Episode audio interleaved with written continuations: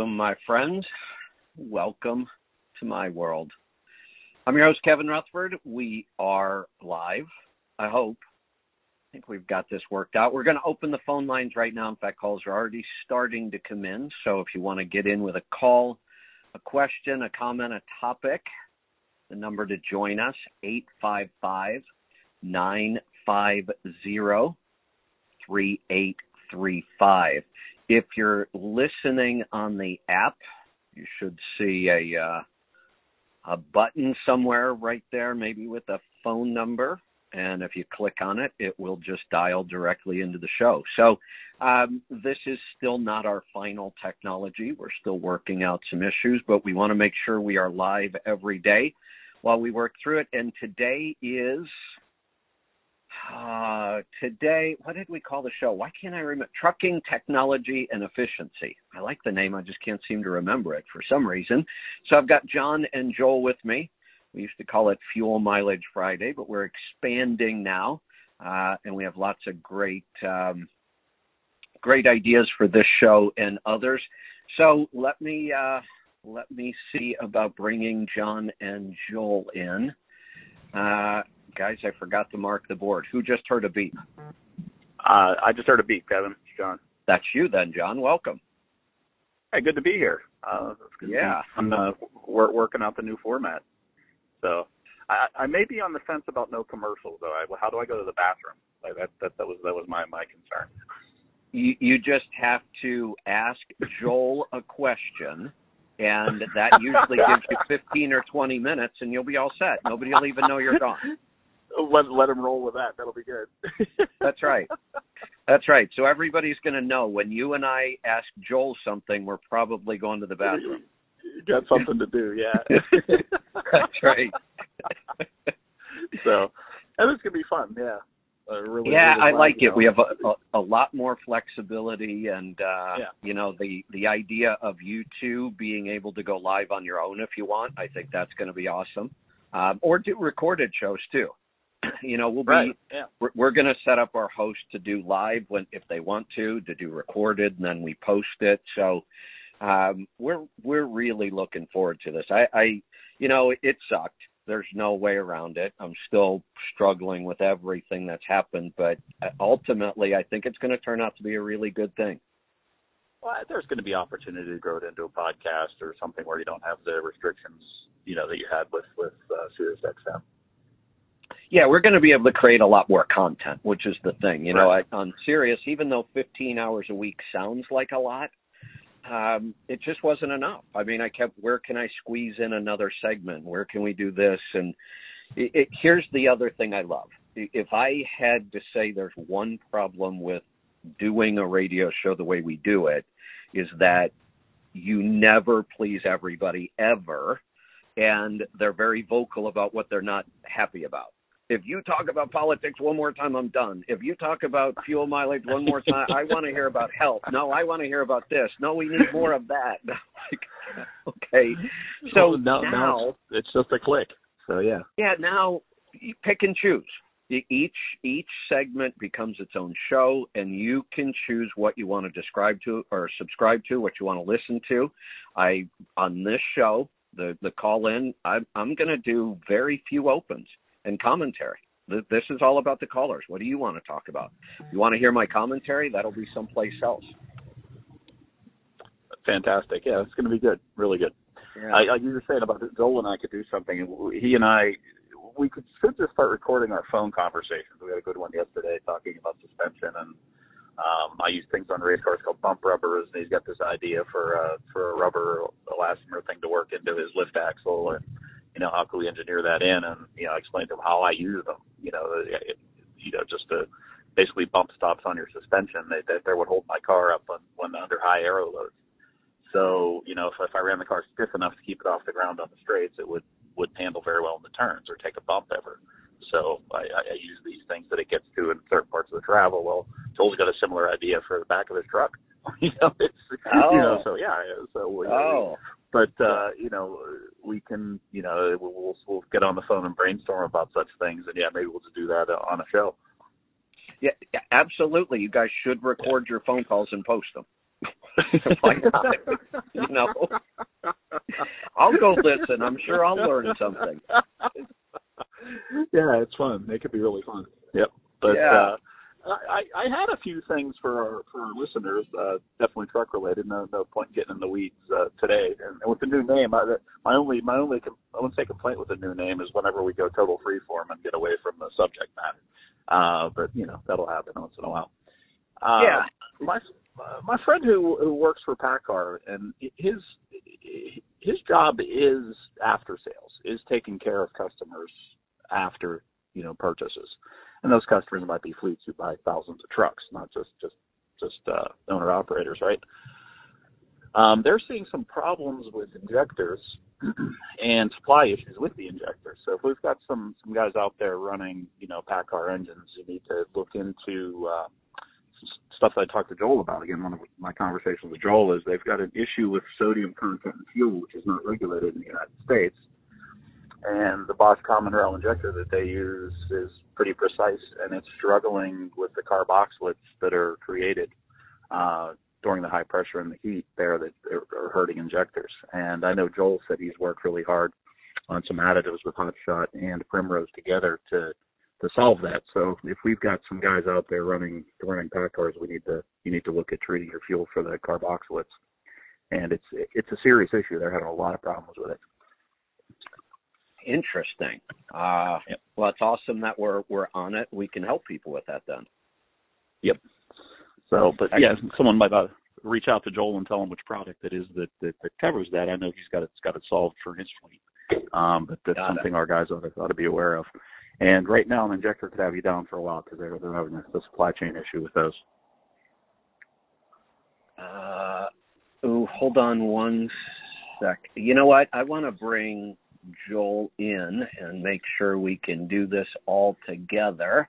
We've got calls coming in already, so uh, let's see. Joel, is that you? Yeah, bathroom boy is here. All right.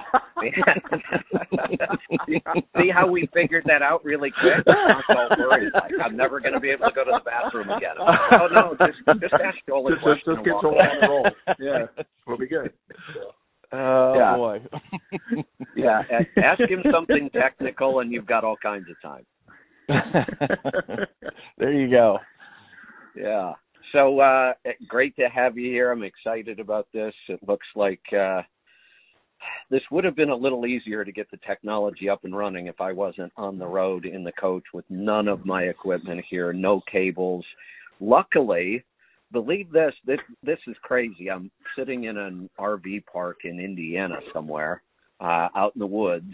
Yesterday, oh. I, I I needed some audio equipment, so I'm like, gosh, should I Uber over to Best Buy? I wonder if I could get something delivered.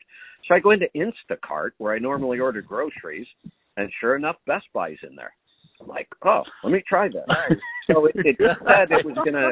I would would have gotten the stuff at like two between two and four in the afternoon, and it was like ten o'clock in the morning. And I thought, well, it's not going to be here in time for the show, but I'm going to order it and I'll have it late. I ordered it like an hour and fifteen minutes later. My stuff showed up from Best Buy.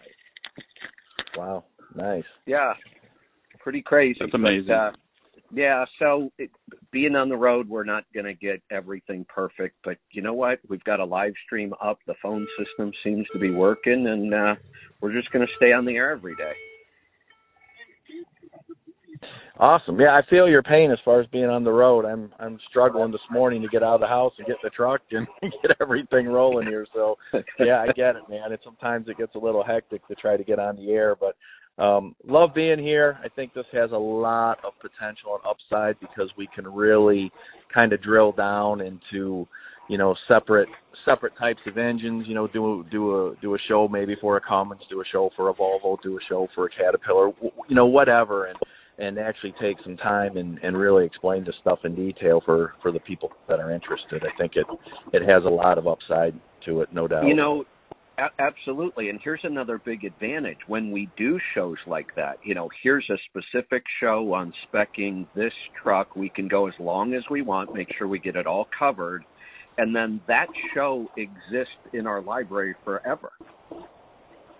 Yeah, that's a big You know, deal. Yeah, that's that's a real big deal.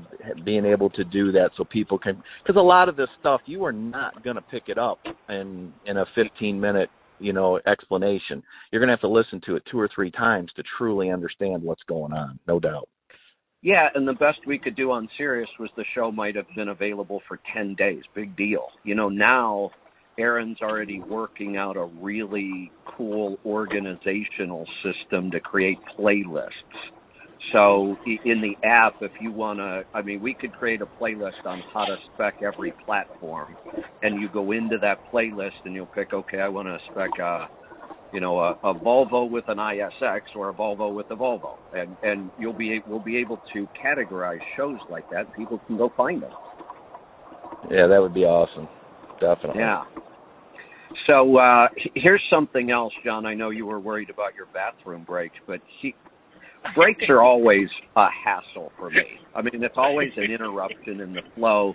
But the one thing I noticed was the breaks are worse on this segment, this show, than any others. And here's what I figured out why. Each, each segment on Sirius was like 12 minutes long or something. Well, if I start Yep. talking, I can't finish my thought in 12 minutes on this kind of stuff. So I'm talking and we get to a break. Well, when we come back, I want to finish. If I give it to you, you can't get your ideas out in 12 minutes either, and neither can John. So all of us run into the break issue and we never get to finish our thoughts. Well, and our, our callers were really shorted by that as well. I mean, I don't know how many times we lose people where we couldn't, and and the breaks seem to have been getting longer. Again, like I said, They I don't did. mind. I, I try to drink four four liters of water a day, so that's why I mentioned the bathroom break thing.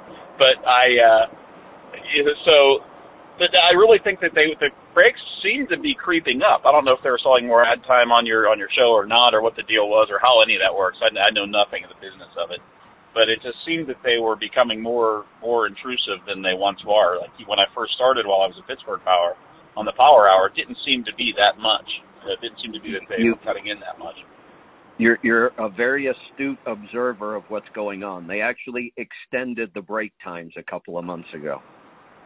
Right? Yeah, that, that, I felt that happening for sure, and, and I see it throughout all media. Um, I, I guess advertising's cheap, and they're just selling more of it, so you're getting less and less content in so many different things. Um, it's it's it's it's, it's amazing, but I just really think you know, there's so many channels and so much content out there with everything under the sun that you stream or do whatever. So every channel seems to be loaded with really low quality commercials nowadays. You know, it's it's it's just too much. Yeah, you know, so everybody knows our our goal, our mission here is to do all of our shows with no breaks in the middle of the show, no commercials. If we do any kind of advertising at all, and we may need to do some, it will be at the beginning and the end of a show. So, you know, as you're logging in and you you might hear an ad, you might hear an ad as I end the show. Um, our goal though is not to put any breaks in between. So for us, it's just going to be all content all the time.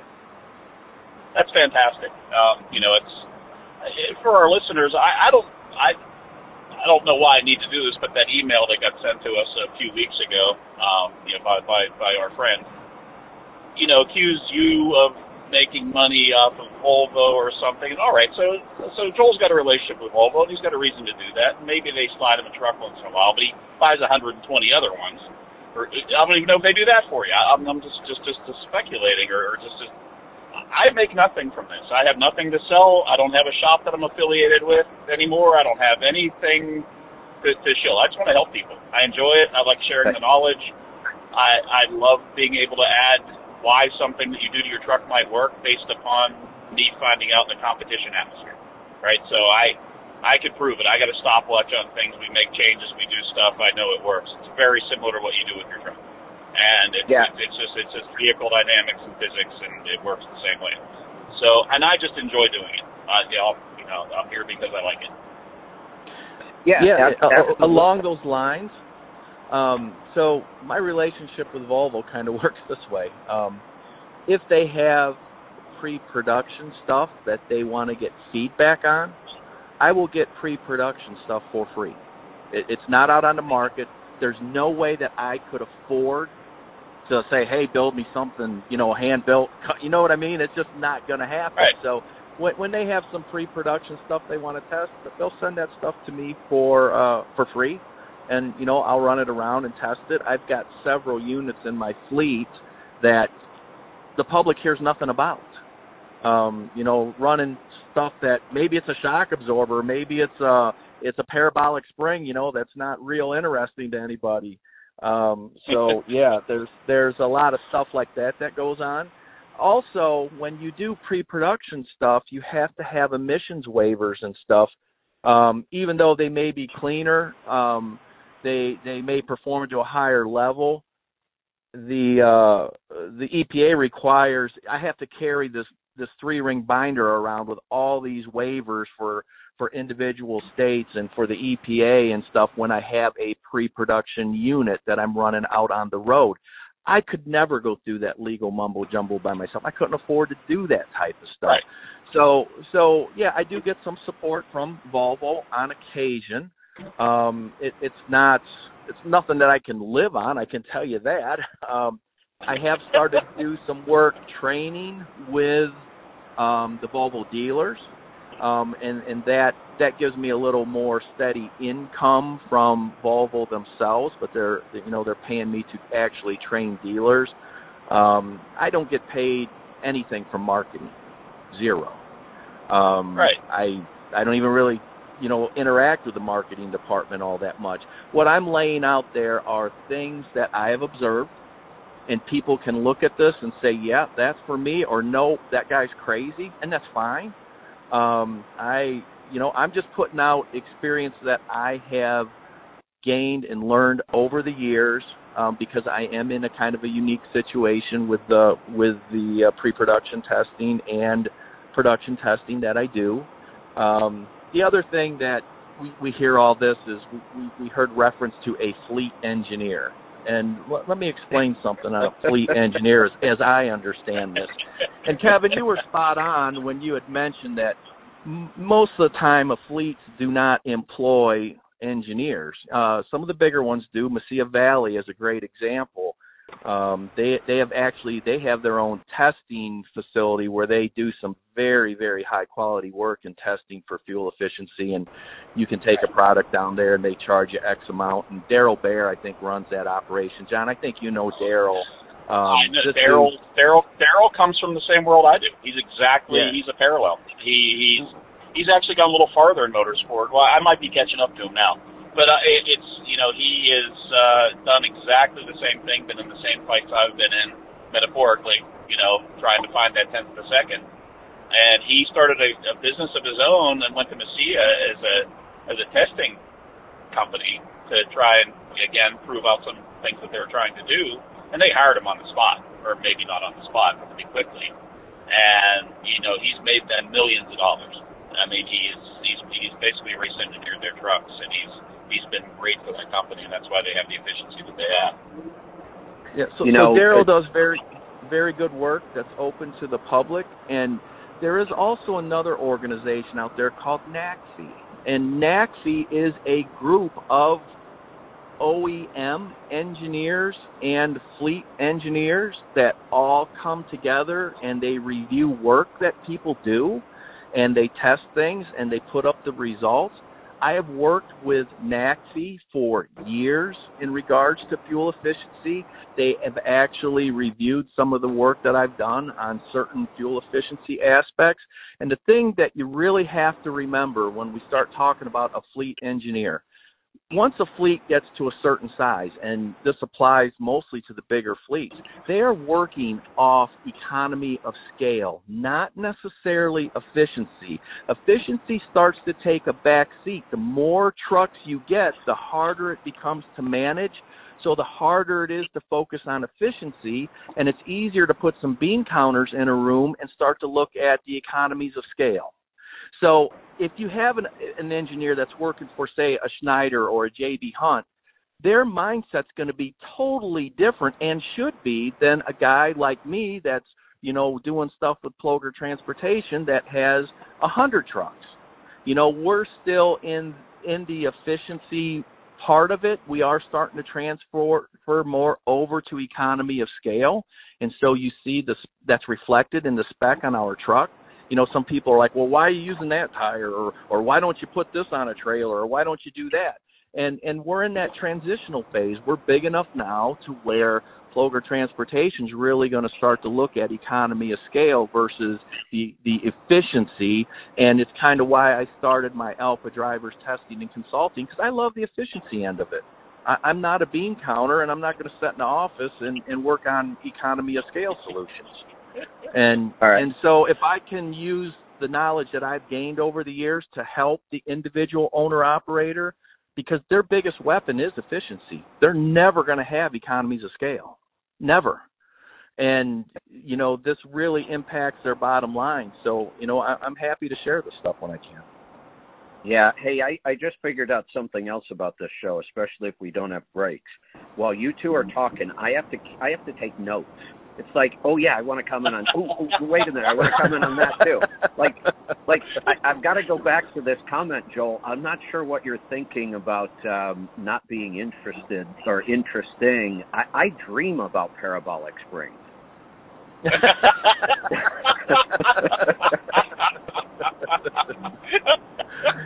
yeah, doesn't everybody, right? I, I, I thought so. Absolutely. Yeah, I, I I thought so. Um, so uh, one of the things I do want to comment on because I I absolutely appreciate you too. Like like you said, there there's not a lot of financial gain in this show really for any of us, but this is my favorite topic and and having you two on my brain just goes nuts and so I, I just want to say I really appreciate the time you guys commit to this show. I, I love doing it. Um, you know, anytime I can get a chance to help somebody avoid the pitfalls that we struggled with, you know, 20, 30 years ago when when we got into trucking and trust me, we fell in every every hole there was to fall in. Um definitely learned the hard way. I, I you know, I'm happy to do it. I, I know the struggle that owner operators face. And you know, one one other quick thing in, in this regard. You know, if if you took me and, and let's use Bruce as an example, you put me and Bruce in a room, we're not going to agree on much. It's just not going to happen. But does that mean I'm right and he's wrong, or he's wrong and I'm right? No. It just means there's different approaches out there, and I'm willing to lay out an approach that I've used that works. If if you if you're interested in it and you want to hear more, you'll listen more. You may go out and try it. I'm not pushing this on anybody. You know, that's a that's a good point. I want to go back and finish the thought before I go to Bruce. Um, what I really hope, and I, I'm pretty sure it's going to work out well. I know that the three of us trying to do an occasional Friday show got frustrating. You know, sometimes we plan on it and one of us couldn't make it and it doesn't feel right, or we couldn't do it at all, or oh, we got Broker Connect this week. That's what I meant about the segments. So now I'm really hoping that this is so much easier for you guys that you can you know, go live sometimes if you want to, go do a recording. We can, if we choose to, we can schedule this with all three of us uh, on a regular basis. So uh, I'm excited about that part, and and I hope that this is a lot easier for you guys because I know before it was, uh, it was kind of a hassle. Yeah, it was tough in mid in mid race season. It still might be tough for me once in a while, but you know I can do it from a hotel room at night now. if we want to do a pre-recorded or do something, uh, that'll that'll that'll be great. You know, a little more flexibility there than that hard time slot. And again, I'm I'm pretty reactive. You know, I'm a I'm a one man show entrepreneur. You know, freelance guy. So I, when something's thrown at me work wise, if someone needs me to be at a track somewhere to go do a test or something, I'm there. You know, I'm I yeah, if yeah. I've got a reputation in the business, is that I'm somebody that you could call last minute and I'll be on an airplane or I'll be driving or I'll be whatever to get to the track and I'll you know be able to do the job. Um, it's something I kind of pride myself on. So it got a little difficult with the, you know, with the definite time slot there. The, you know, every now and then, a few weeks, every other week would work out for me, or then I might get two, two in a row that I, you know, that I, that I couldn't do. Um, you know, so that then that would be a whole month, you know, without a show. Yeah. And I, I miss it. I miss it when I don't do it. I really enjoy it. I, I Yeah. really enjoy it.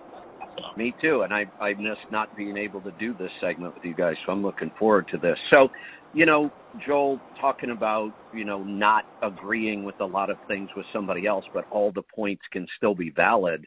The whole reason, the first time Bruce ever ended up on my show, was because owner operators who listened to me kept calling Bruce and saying, Hey, you got to straighten this guy out. He keeps telling everybody to turn their horsepower down for fuel economy.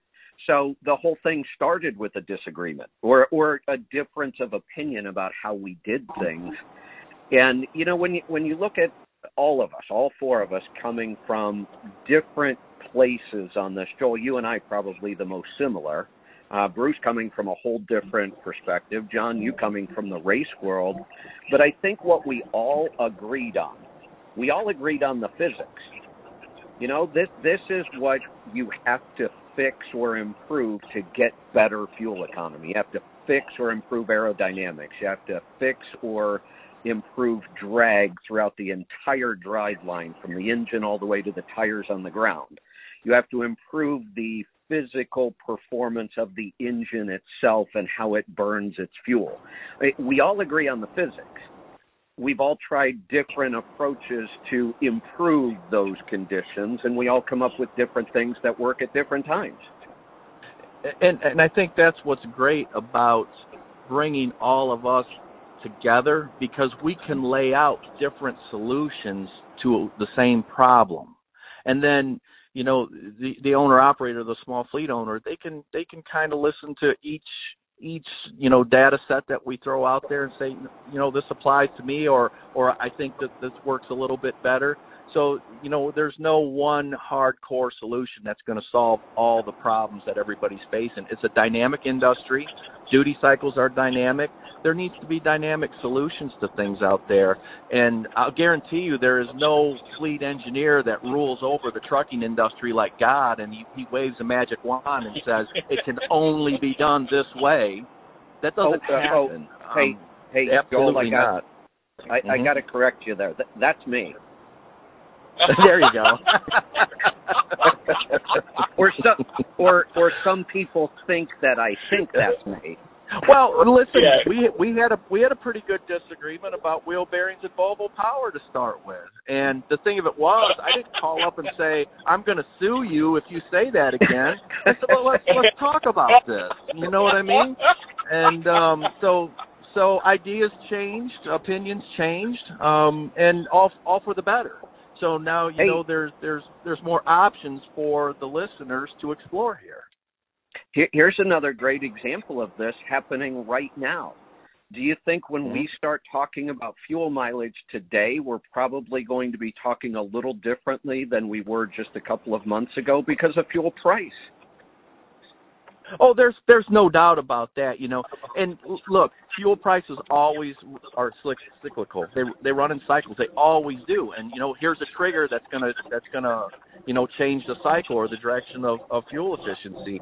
Um, when fuel prices are cheap, everybody looks at me and goes, "Well, you're just the stupidest person that ever was. Why would you do this?" Now you're kind of looking like a genius. So it, it, it, you know, it is what it is you know, again, yeah. when fuel prices are high, that's that's when there's opportunity here. You know, it, it's it's you know, I you know, I've, I've been to Europe a couple of times, and I, I've been to I've been to Japan. I've been, I've been around a little bit, and I've seen some things, and you know, fuel prices are so much higher in those places than they are here, and it's forced people to be efficient. You know, they they they've had to be. I mean, it's just it's it's just the way it works. I mean, little diesel cars all over Europe forever because you know it was you know equivalent of six seven bucks a gallon back in the 80s when I was over there in the 90s. You know, it was it was I forget what it was per liter in England, but it was honestly last time I was there was like 96 or 97, and I think it was the equivalent of about eight dollars a gallon. It, it was like two bucks a liter. Yeah. And you know, you drove something that got really good fuel mileage then because it was necessary. You know, it was just you just did. It drove the market that direction. So our guys are ahead of the curve, and and some of us do it for the love. I mean, I I think to you know, Joel was going talking about the, you know, the economies of scale and so forth, and is it worth it? Is it not worth it? I mean, do you think Steve Krohn paid for all the stuff and all the time he's put into his truck to get it to nearly 11 miles per gallon with the fuel savings that he's got? Maybe. I think if you put his thought and hours and whatever, you know, he might be breaking even on it, but it's a challenge. It's something you do. It's, uh, it's you know, uh, he's an efficiency junkie. Um, you know, it'd probably be a really good glider pilot. So it, it just he's you know looking for that efficiency, and I do that too. I track mileage on everything I drive. It drives me crazy. Like I just try to get even my my crappy old Land Rover that's my daily beater that I'm in right now. You know I've you know got synthetic fluids in it, and I've got all the tow out of the front end, and I've got you know so I, I've got it up to about 17, which is really great for one of these things. you know so Yeah. and, and, and, and it rarely goes over 2,000 RPM. Uh, my, my Cummins Ram, you know, I, I I'd love to change the gears in it at some point. It's got it's got uh, four tens in it, but slightly taller tires. I keep the merit up high. Driving that thing around town, I get 18 or 19. On the highway, I get 22 with it. You know, it, it's but again, that rarely goes over 1,800 RPM. So it, it's it's just something we do. And now, in these times, like Joel said, you know, when the fuel is high, it's it's you know it's money in our pocket that's not in other people's. You know, it's that simple. Yeah, and and here's the Uh, other thing that's happening, and and we always have to look at this together. For the last couple of years, we've had low fuel prices and high rates. Now we're seeing Right. high fuel prices and rates have been dropping every week for the last several weeks, and I, I don't see that slowing down. So I, I oh, think so they're we're finally coming down. I didn't. yeah, yeah, they're coming down, um, and it doesn't look like it's going to stop. Um, so, you know, when Joel, I, I know exactly what you mean. You and I both started working on fuel economy when fuel was eighty cents a gallon, and people thought we were idiots.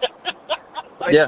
But Yeah, it, there's no it doubt. It takes a long time to learn this stuff, and and you know, right now, if somebody's been running for the last couple of years saying, "Who cares about fuel economy? Uh, rates are high, fuel's low," if you've done nothing up until this point, you're in trouble. I mean, it, it, you can't turn this around overnight. The one thing you can do is slow down. But you know, if you start, it, take somebody who's done no modifications to their truck right now. They start looking at this fuel price and how much it costs them every time they're at the pump. Are they going to go out and invest in fuel saving devices? No, they're going to panic. That I can't go spend that money. Fuel's too high. But well, that's why you have to spend that money because fuel's so high. But That, that's exactly it, right. You're so far behind the curve right now. Right. And when times are good and you're making money, that's when you should be investing your time, your money, your effort into figuring this stuff out. So when times like this hit, you're ready for it. And you know, I, we kind of set wait on this stuff, and uh, you know, we're kind of giggling at everybody else now because everybody else is like, "Oh, what do I do?" I have gotten like 25 phone calls in the last week from owner operators that are set up to run under the model of high rates, low fuel prices. What do I do? I'm going to have to sell my truck. I'm like, well, Yeah. dude, I can't help you. I mean, there's Right. only so much you can do with a brick with 600 horsepower. I, there's, you know, what, what do you do with it? Right. Right. All right. So I'm seeing another very clear pattern here. Um, that is that the three of us are probably going to need to do quite a few recorded shows off the air with no callers because we're Probably. I don't even I don't even feel like we got started yet. And you know, we've had callers since the very beginning. So since we've asked them to call in, I'm going to go ahead and go to them. But just, but just know that I think the three of us will probably do a lot of shows on our own. Yeah, sounds good. That would be fine. Yeah. Yep. Yeah, just so we can, you know, we can pick a topic, we can really stay focused on it. And again, the the the beauty of being able to do that is that show now exists as a resource forever. If if we pick a topic, we take all the time we need, we organize it, we say, look, here's how we're going to talk about it. That that will become such a great resource for people. Yeah, I agree. Definitely. All right. So with that, with, let's just let's get to some calls, and uh, we'll look forward to being able to do that now. So let's uh, let's get started in Ohio. Herschel, welcome. Hey, Kevin. Hey. Awesome to hear you guys back in podcast format. I love the podcast, the audio road back in the day. Actually, when you Me went too. to your full time other live gig from 11 to 2, it was kind of disappointing because we didn't have the podcast anymore. I know. But anyway, but anyway, all I can tell you, Kevin, I do have a question for John. Um, awesome to hear Lisa because back in the day, she always said we wanted to talk to her anyway. if you remember. Oh, I remember that. That's part of the problem. When Lisa's call screening, I'll see all the people talking to her, and I'm like, "Hey, send somebody over to me. I've got a radio show to do here." you, you know what's even worse? Hey, uh, Here's what's that? even worse. Sometimes she just answers their question for them. Yes, yes. Lisa's good. She's awesome. Hey, Kevin, when you get going on these podcasts, are you going to have like, I think they call it bumper music, like at the very beginning? Um, yes. It, okay, if you do, try to balance the audio volume level. Because when Mike Beckett did his show, remember he had that in, in introductory, I'll get it out in a second, music, and I would turn his on because his audio was always way lower than the bumper music. So I knew I was turning on Mike Beckett, and I would forget every time, and I'd wind the volume up, and that bumper music would come on and scare the hell out of me every time. oh, it was so, So- loud. Oh, it was awful. So- it scared me to death. So the yeah, so the one thing I know we've got to do better this time is, is exactly that. Audio levels across the board. The caller's audio, the music, my audio, all of that. And and it's a challenge, but I I realize that it's probably the number one thing that people comment on. So we really are going to focus on that on every show and try to make sure we get that right. Okay. That was just something I didn't know if you realized it. Hey, John. We, yep, go ahead. John. Yep. Yes, sir. I have a I have a four, 14 liter Series 60 DDEC 4 that is repaired. It does have the manifold, the coated manifold, and it has Yep. the larger non-waste gated turbocharger. I was listening Borg back since yeah, since Sirius, you know, showed their ass. I've been listening to old shows and I come across one you were talking about the VG conversion for these kind of engines. Would that make economy not now not really worried about power. I got all kinds of power. Would that make any difference economy wise if I considered doing something like that to this one? I don't know. Um, ab- absolutely. And with Leroy back at Pittsburgh Power, I would have confidence that he could do the programming to convert you back to a VG. Um, the VGs were used for multiple reasons uh, early on. It was they they created enough back pressure to make the EGR effective was one of the biggest reasons that the manufacturers went to them. But the VG also has the ability to act like a large exhaust housing and a small exhaust housing. Um, you know, it is a step down from what Joel's doing now with the uh, with with this, you know, with the uh, why am I forgetting the name? Joel, what's the- Compound. what's that called Turbo on your- turbo compound. yeah, turbo compounding. Uh, but it, it, it has a similar effect, though not quite as efficient as Volvo's turbo compounding. What it does is it allows you to create a flat torque curve. Um, Steve Krone's truck's got a 12.7 with a 14 liter VG on it that we've done very custom programming on to do that. So he basically has a a 12.7 that he could downspeed. You know, he could run that thing down to, to 900 RPM because the way we've programmed the turbo, it squeezes the, it speeds the turbo up a little bit. It allows it to create boost when the RPM falls, where normally it would go off of its efficiency curve. Um, and, and you'd have to, you know, downshift and find another gear and, make boost again. Where with the VG, we could use it to make a nice, create a nice flat torque curve. Um, some of our first, I'll be honest with you, some of our first VG conversions at Pittsburgh Power while, while I was there, and that, that thing was kind of my baby, uh, failed because we made too much power. Uh, we just spun the shit out of a turbo, and we made these these things were we were getting over 2,000 pound feet of torque to the ground out of a 12.7. It was insane, and the thing was drivable and it was was great um, until the turbo blew to bits. It created a harmonic. We I think we were turning the thing at 140,000 RPM or something, and it would literally pop the bolt heads off of the the bolts that hold the the center section to the exhaust housing.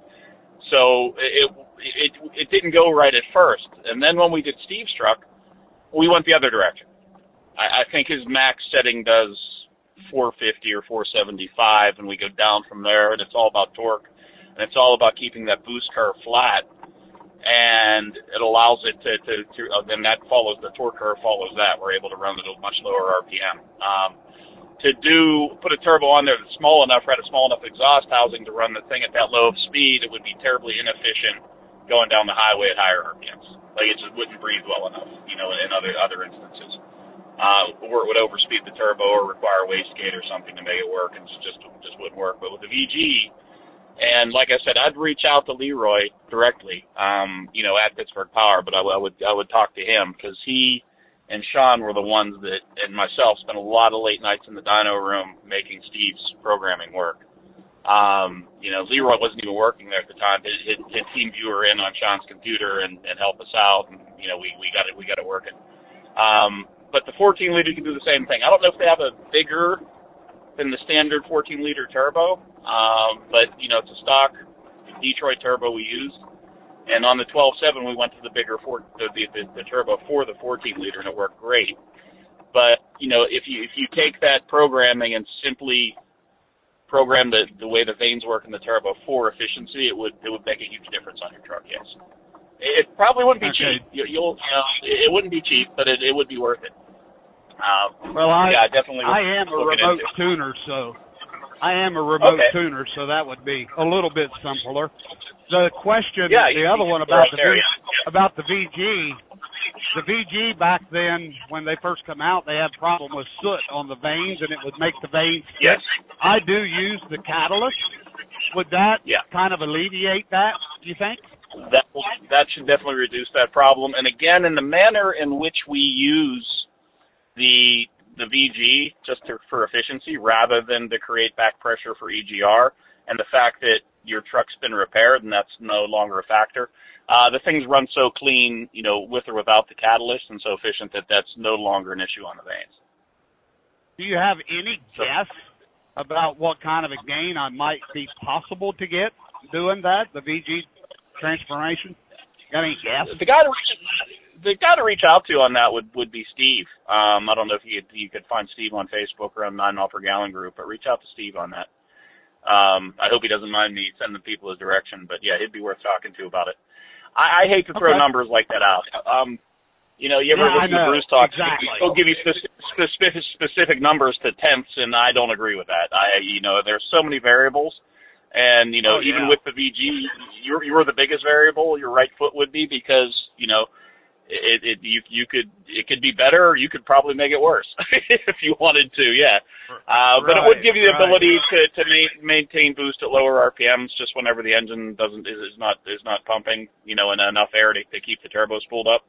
Uh, that's when the VG comes in and, and keeps the keeps the you know keeps some boost there for you and allows you to run at lower RPM is what it boils down to. So you know, I, I hate to throw a number on it. I really do. Uh, Right, you know, 14 I liters tend to struggle for efficiency. Yeah. Um, anyway, but uh, you know, I think that it, there would definitely be an improvement. Like I said, it, there could definitely be an improvement. And I think with the stuff that Leroy's learning now, playing with his sim and, and all that other stuff that he does, I think he could probably even do better than we did on Steve's truck back in the day. Well, I- I'm not doing that bad now. I do intermodal railroad containers, which are bricks anyway. And, but I'm Mhm. still on a 30 30 day average right now on fuel gauges, which is wintertime conditions. Um, and I'm in Ohio all the time. I'm at 6.73 right now, so I'm not doing that bad. No, no, but I, I, I you could definitely it would probably put you over seven. I, I can't imagine uh, that it wouldn't wouldn't do that. Especially if you've got the bigger turbo on there now, you're probably spinning that engine pretty fast most of the time. I think you could probably uh, have have a, have a pretty decent uh, um, yeah, Yeah, gain there. 1400, 1400 RPM, 279 rear end, in uh, ninth gear direct. That's what I'm Right, doing right now at 60 miles an hour. Right. So I mean, you could you could go up a gear probably. Then you could start running overdrive and drop that drop that RPM. That that's what I was going to say, John. That that when you start to move that horsepower and torque band lower in the RPM range, then that you almost have to have a gear ratio change, whether it's in the transmission or at the the rear axle, to take advantage of that gain. um, it, when you're making more horsepower down low, you you need to turn that engine slower. And so if you have an overdrive available to you and you do that conversion, it sounds like we're going to make more horsepower lower in the RPM right. range. To me, it's never about how much horsepower the engine makes, but where it makes the horsepower. You know, a 600 right. horsepower engine is meaningless if it's making it at 18 or 1900 RPM. If you're making 450 horsepower at 950 RPM. Now, now we're talking, and it, it sounds like that may be what's happening when you do this VG conversion. And as such, you're going to want to run that in overdrive. You're going to want to disregard that efficiency that you might gain in the transmission in direct because your thermodynamics and your drag in your engine will be reduced more than the efficiency that you pick up running in direct drive. So this may be a case where overdrive is actually more efficient than uh, direct drive. Oh, absolutely. And it would be proof of concept too. I mean, if you want to take advantage of that tiny bit that you get from being in direct, then you know you do a gear change eventually. But you could prove it out by running the overdrive, or even even going to double overdrive. Um, you know, so that, that's definitely a must. So that would prove prove the concept, and that you would probably see a, a gain for sure you know, in fuel mileage as well at that point. But uh, you might even find a you know tiny bit more by going you know dropping the gears as well. I know when we did Steve's truck, he went down to 250s. So and you know he, he did it at the same time, pretty much at the same time we did the VG conversion on it. So he went from All right, 264s so, to 250s. So we we dropped Herschel. I got to jump in here and kind of give a quick update. Um, today I am going to cut the show off right at noon only because I'm uh, sitting in an RV spot that they're going to kick me out of unless I book another day. I'm not, I'm not wild about sitting in Indiana for so I'm gonna I'm gonna, just gonna cut this off right at noon. Um, I, I got to tell you, this is awesome. Here, we're only broadcasting to a very small group right now to get everything worked out, and yet the phone lines are just slammed. I mean, I have so many calls that have been waiting, and it's awesome. So, thank you, the listeners, the callers. Uh, we are going to cut it off early today. We're not going to get to everybody, but uh, this is getting better and better every day. I'm excited about it. So, we are going to try to grab a couple calls before the top of the hour, and. uh the other thing we're doing right now on segment, and we kind of did it because we didn't think we were going to have a lot of callers, is even though it's you know, what the the name of this show again? What's Trucking that? technology and efficiency. Trucking yeah, technology yeah. and efficiency. Yeah, I'll write that on the back. Um, I don't know why I have a block with that. Um, but we said, look, call in with anything. Um, you know, we'll see what happens. But we clearly have plenty of efficiency and trucking calls. We're going to go to Eric in Illinois. Joel, I think specific Volvo question for you. Eric, go ahead. Well, it is a specific Volvo question. The uh, um, cruise control button on the Vol- on the new Volvos has a little rubber tab on it, and that rubber tab keeps coming out. Do you have a way to to fix that, or have you experienced this problem? yeah, I have that freaking problem all the time. oh my god, this thing has bumped out on my floor several times. Yeah, it drives me nuts. Yeah, you you play with that a little bit, pop, there it goes. So now I know exactly what. You, no fix for that yet, but I'm I'm I've been thinking about ways to keep that thing in there. It's a pain in the butt. I think I'm gonna super glue it, either that or uh, put some Johnson and Johnson baby powder on it. you know, there you go. It, it, I'm not familiar with this problem, but it seems to me like Phil Swift probably has a product that'll fix it. yeah, there you go. There you go. Love the well, new what format. what a, it's been years since I talked to Lisa, and it was it was a blast from the past, man. It was like going back to 2008, 2009. But I hear I hear she's getting fired here soon, and uh somebody somebody else is taking over. Well, you know, I'll I'll give the tribe the inside scoop. She's going to get fired because she's more popular than I am. This doesn't work. well, we would we would rather talk to her. I know. I know you know, it, it's right, rough maybe on I'll Kevin. try some super glue. Maybe I'll try some super glue on this thing and see if I can't get it to work. If it does, then I'll post it on the tribe. Yeah, yeah. Report back on that because if it works, I'll do it too. right. There you go. Okay, bye. There you go. All right, let's uh let's go. I'm just going to go in order now. So let's. uh Looks like uh Matt. Welcome. Hey, good morning, gentlemen. Uh, yeah, blast from the past talking to Lisa. I don't know what she wrote in the in the call screen there, but I told her we need to talk about the best lube for your rear end. Yeah, no, she. That was a running joke for many years.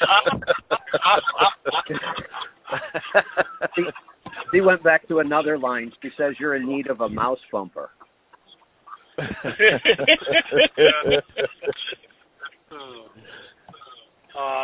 so yeah, like Joel was uh, hinting on earlier, with uh, current fuel prices and freight rates are actually starting to slip. I, I love every segment of you know our economy, the you know the ebbs and flows, but I think this is the most exciting time because it actually opens everybody's mind, and you know they're they're actually interested. Yeah, I- I Efficiency. w- I would- I would agree. Yeah, there's a lot of people that I've been getting phone calls from lately that, you know, they, and, you know, it's the guys that go, oh, your Star Wars trucking bit, you know, and this and that, and and uh they couldn't have cared less, and now they're they're like, what do I do? How do I fix this? So yeah, you're exactly right. You know, I, I'll comment on that. Like, I get accused of hoping for high fuel prices because I've made those comments over the years. But I, I, do prefer a more challenging business environment. You know, if we look at the last couple of years, anybody with half a brain could buy a truck and go survive and make money doing it. And to me, it's like, uh, what, what's the point here? What am I even doing? Anybody can go make money now. But when we get into these really tough environments, that that's kind of when I get excited. This is where, you know, people who work hard and put in the effort are, are will succeed, and the others will fail. Yeah, I, I 100% agree. It's it's how the industry kind of uh, corrects itself. It's a correction, and it washes some of the people out that haven't paid attention. They haven't done their homework, and and uh, it creates some opportunities for the people that have really been a student of efficiency and done their homework, and and it opens up some doors and opportunities for them. There's no doubt about that. Yep. Absolutely. I've seen comments online, you know, about well, who cares what fuel does? Just demand a higher rate. I, I love those comments. yeah, yeah, exactly. Yep. Yeah. So let Uh, let me But I mean, in I on that. So if it's just that easy, um, the subscription for our podcast is now going to be ninety nine dollars a month. Yeah, right. Yeah, yeah. There you go. Right? It's that easy. I just I, you know I need a little extra cash. I'll just raise my prices.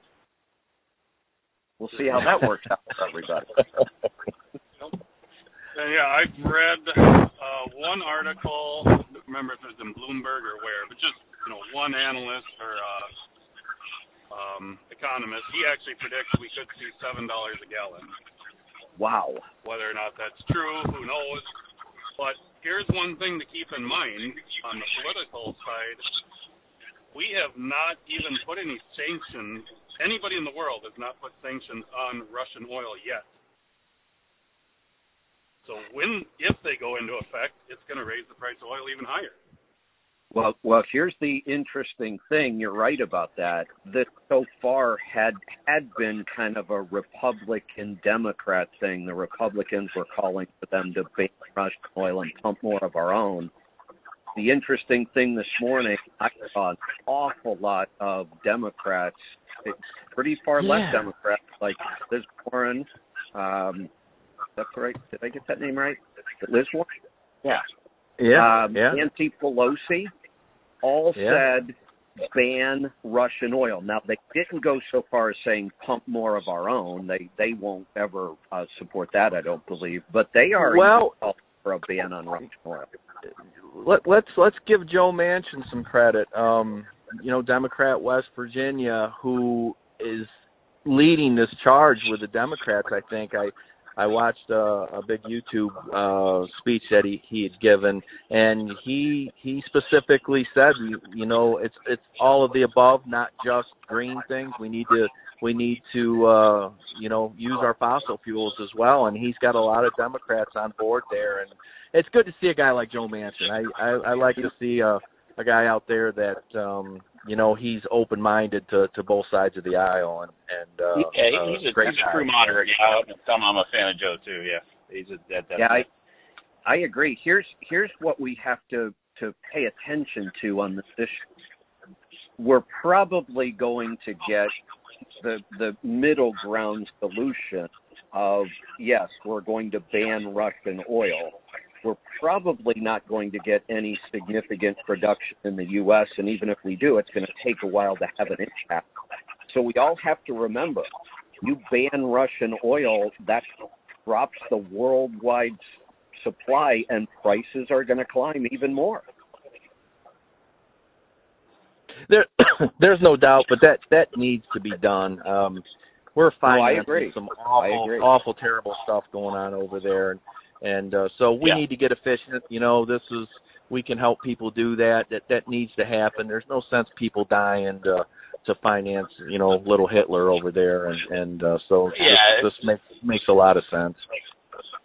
in my my motorsport community, which you know really rich people make go around, uh, Russian drivers who basically are only there because of their billionaire oligarch dads are being banned.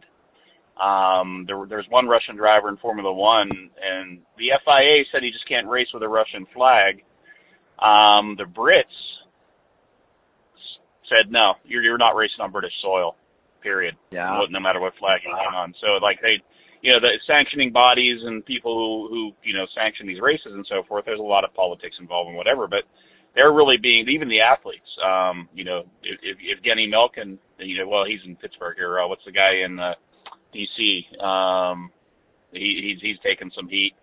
Uh, you know, they're, they're all, you know, it's just, everyone's just, just, just drawing the line. I mean, I, I think the best way to come at Putin is through, through his oligarch buddies, to be honest with you um, you know, seizing their assets and just just just parking their stuff, and you know they'll get to them quicker than anything that his populace will. Um, so that's that's that seems to be what's going on. But like the whole racing community's rallied around this, and yeah, too bad. Sorry, you know, I, I know it's not you that invaded that country, but you're not racing on our soil. You're not coming here. Yeah. No, I, I I agree. We do need to do that. I'm just trying to warn everybody that it looks like our solution, if it is ban Russian oil but don't really increase production of ours, that means Right. we're going to be dealing with significantly high fuel prices for a long time. So we we should be able to absorb that because we, from what I've read, we own uh, three percent of the oil used in this country. Three percent of the crude that we use here comes from Russia. So i- if the price goes up extensively because of that, it's just because the oil companies are capitalizing on it. You know that. I mean, their their profits Well, never take a hit in times like this. They actually go no, up. but so yeah, but it- remember this is this is worldwide supply. So we might only Right. three percent. Everybody else is also taking. Europe is a ton of Russian oil, huge. Yeah, yeah. They use a ton of Russian oil. Yeah, yeah. yeah. and when they stop, and they stop for the exact same reasons, we could. I think that's why they're talking about seven, eight dollar gallon fuel. Right. Yeah, the whole world does. And again, that that should make more sense to me than it does, but it, it just seems that uh, it, it, it. I wish that that was more microeconomic than macro things like that. It just shouldn't matter that much to us. I mean, No. it's it's. You know, they make money because they can, and the prices will go up as long as people keep buying it. Is what it boils down to. So you were we were we're we're in a you know it, and the the the, the corporate profits of the oil companies are just just through the roof. Um, Yep. you know they're they're not taking any hit at all when this happens. You know, No, and- and, uh, more money. Yeah, exactly. Hey, I, I love this conversation, love this show, but I, I want to at least grab a couple calls. So they've been Okay. holding a Yeah, long yeah, time. We're gonna Yep. get to them, and then we're gonna get moving. Let's go to uh, Colorado. Bob, welcome to the program. Hey guys, how you doing? Good. I got uh, Good. I got a question about the A26. My company bought a whole bunch of them trucks, and uh, I was wondering if you guys know anything about them. A little bit. I almost nothing about that engine. Yeah, I just wondered if it's going to be a turd or or what. Uh, well, My I can probably, I can probably Oh, help you with that question. Most of them have seemed to have been turds. Yeah. So, I, so my I've, seen, I've read understanding. I've read of a couple. Hold on, I've Go ahead, of a couple A26s doing pretty well out there. Um, you know, I've had a couple of guys online on nine mile per gallon. I think there are a couple of them that have that have mentioned that they've done all right. Um, yeah, I'm not sure. You know, it's definitely not the old MaxxForce. That's for sure. It's a whole new engine. It's a it's an MAN, right? Is that what it is, Joel? It's it's a man. It's an older Yeah. Um older technology that they brought over from Europe. My understanding is is that that engine's going to be replaced by a Scania 13 liter coming out. So I don't know that it's going to be around that much longer. That oh, that wow. was okay. that that was kind of my hesitation on why I don't read up on international's engines much because they just can't even seem to settle on any strategy. I mean, we're going to build our own engine. No, we're not going to build that. We're going to take Cummins and redesign theirs. And I, it's been one thing after another. And before I can even catch up with what they're doing, they're on to doing something different. Yeah, that that engine is wasn't necessarily designed to be downsped, and some of the comments are, well, it, it runs low RPMs, and we've got to remember that downsped refers to piston speed, not necessarily the RPM, and it is a very long stroke, short rod design, so it has high piston speed even though it's running at lower RPM. Um, I, you know, it, the guys that have it seem to like it. Um, it. It seems to be holding up all right for the few people that I know that have it. I don't think it's an optimal design for durability or fuel efficiency. It's more a lightweight engine, and in my experience, when you start to go ultra lightweight in a heavy duty application, you pay a penalty in durability. Um, that's just a generic thing that I see across the board in the industry. Um, you know, the the couple of guys in the nine mile a gallon club that are running it, the engine's respectable. It's it's not class leading by any stretch of the imagination. You know, it it uh it, is what it is, and it, it looks like that that's going to be completely phased out and replaced in the next couple of years. Um, that's my understanding, um, and and I don't have a lot of inside information, obviously, on that. Uh, somebody that you know deals with international you know maybe they can expand on that and uh um you know give you give you a little more information but uh um run of the mill i guess would be a a good way to put that um with the right driver in there it, it'll it'll get you some decent fuel efficiency no doubt Well, I'm a company driver, so I mean that's not like my utmost priority. It's mainly that we haul heavy, you know, close to a hundred thousand pounds, and I just like, Ooh, uh, wow so that's the Wow. engine you want us to use to pull that kind of weight in in Colorado, and so that- I'm thinking, Yeah. You know, Yeah, I'm thinking I'm going a- from C15 to to that. I just Wow. was, uh, you That- know, and of course the international truck being kind of a piece of junk anyway. I just uh might have to bounce. Yeah. it'll be interesting Yeah. to see how that works out Yeah, that Yeah. seems like an odd choice of engine for something extreme. You know, hundred thousand isn't real extreme, but a hundred thousand and you're in Colorado, that that's you know, that's not normal duty. That's work. Yeah. All right, we're gonna grab one more call and then I'm gonna have to get out of here. Uh, let's go to Kansas City. Patrick, welcome.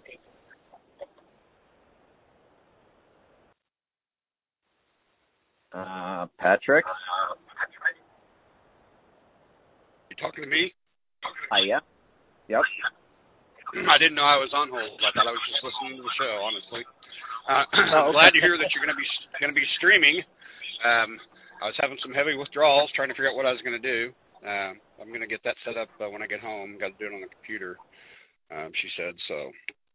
Uh, happy to hear you guys are there. Um, that's really I didn't realize I was going to be on the air, but Well, that's that's all right. So uh yeah, the we're going to work on the the live streaming. I think we're still seeing some quality on that, work on that. The beauty though is the recordings are always going to be available, and we can even go in and fix audio issues on the recordings. So Okay. the, the beauty of it now is if you're having withdrawals at two o'clock in the morning, you can listen if you want. Okay, alrighty. I've always been trying to stream it on my phone because I had options to, you know, to hear it at different times. So even though I had radio in the truck, but uh, this will, like I say, would be an advantage. And I have that weBoost amplifier on my truck, so usually I can get Oh, good. pretty good most of the time. Um, Excellent. yeah, I definitely need the input from from all of you and uh, your guests. So I'm happy that you're uh, going to be available.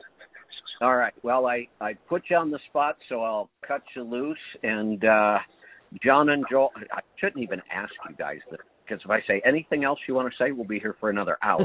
Anything you want to wrap up with in about two minutes?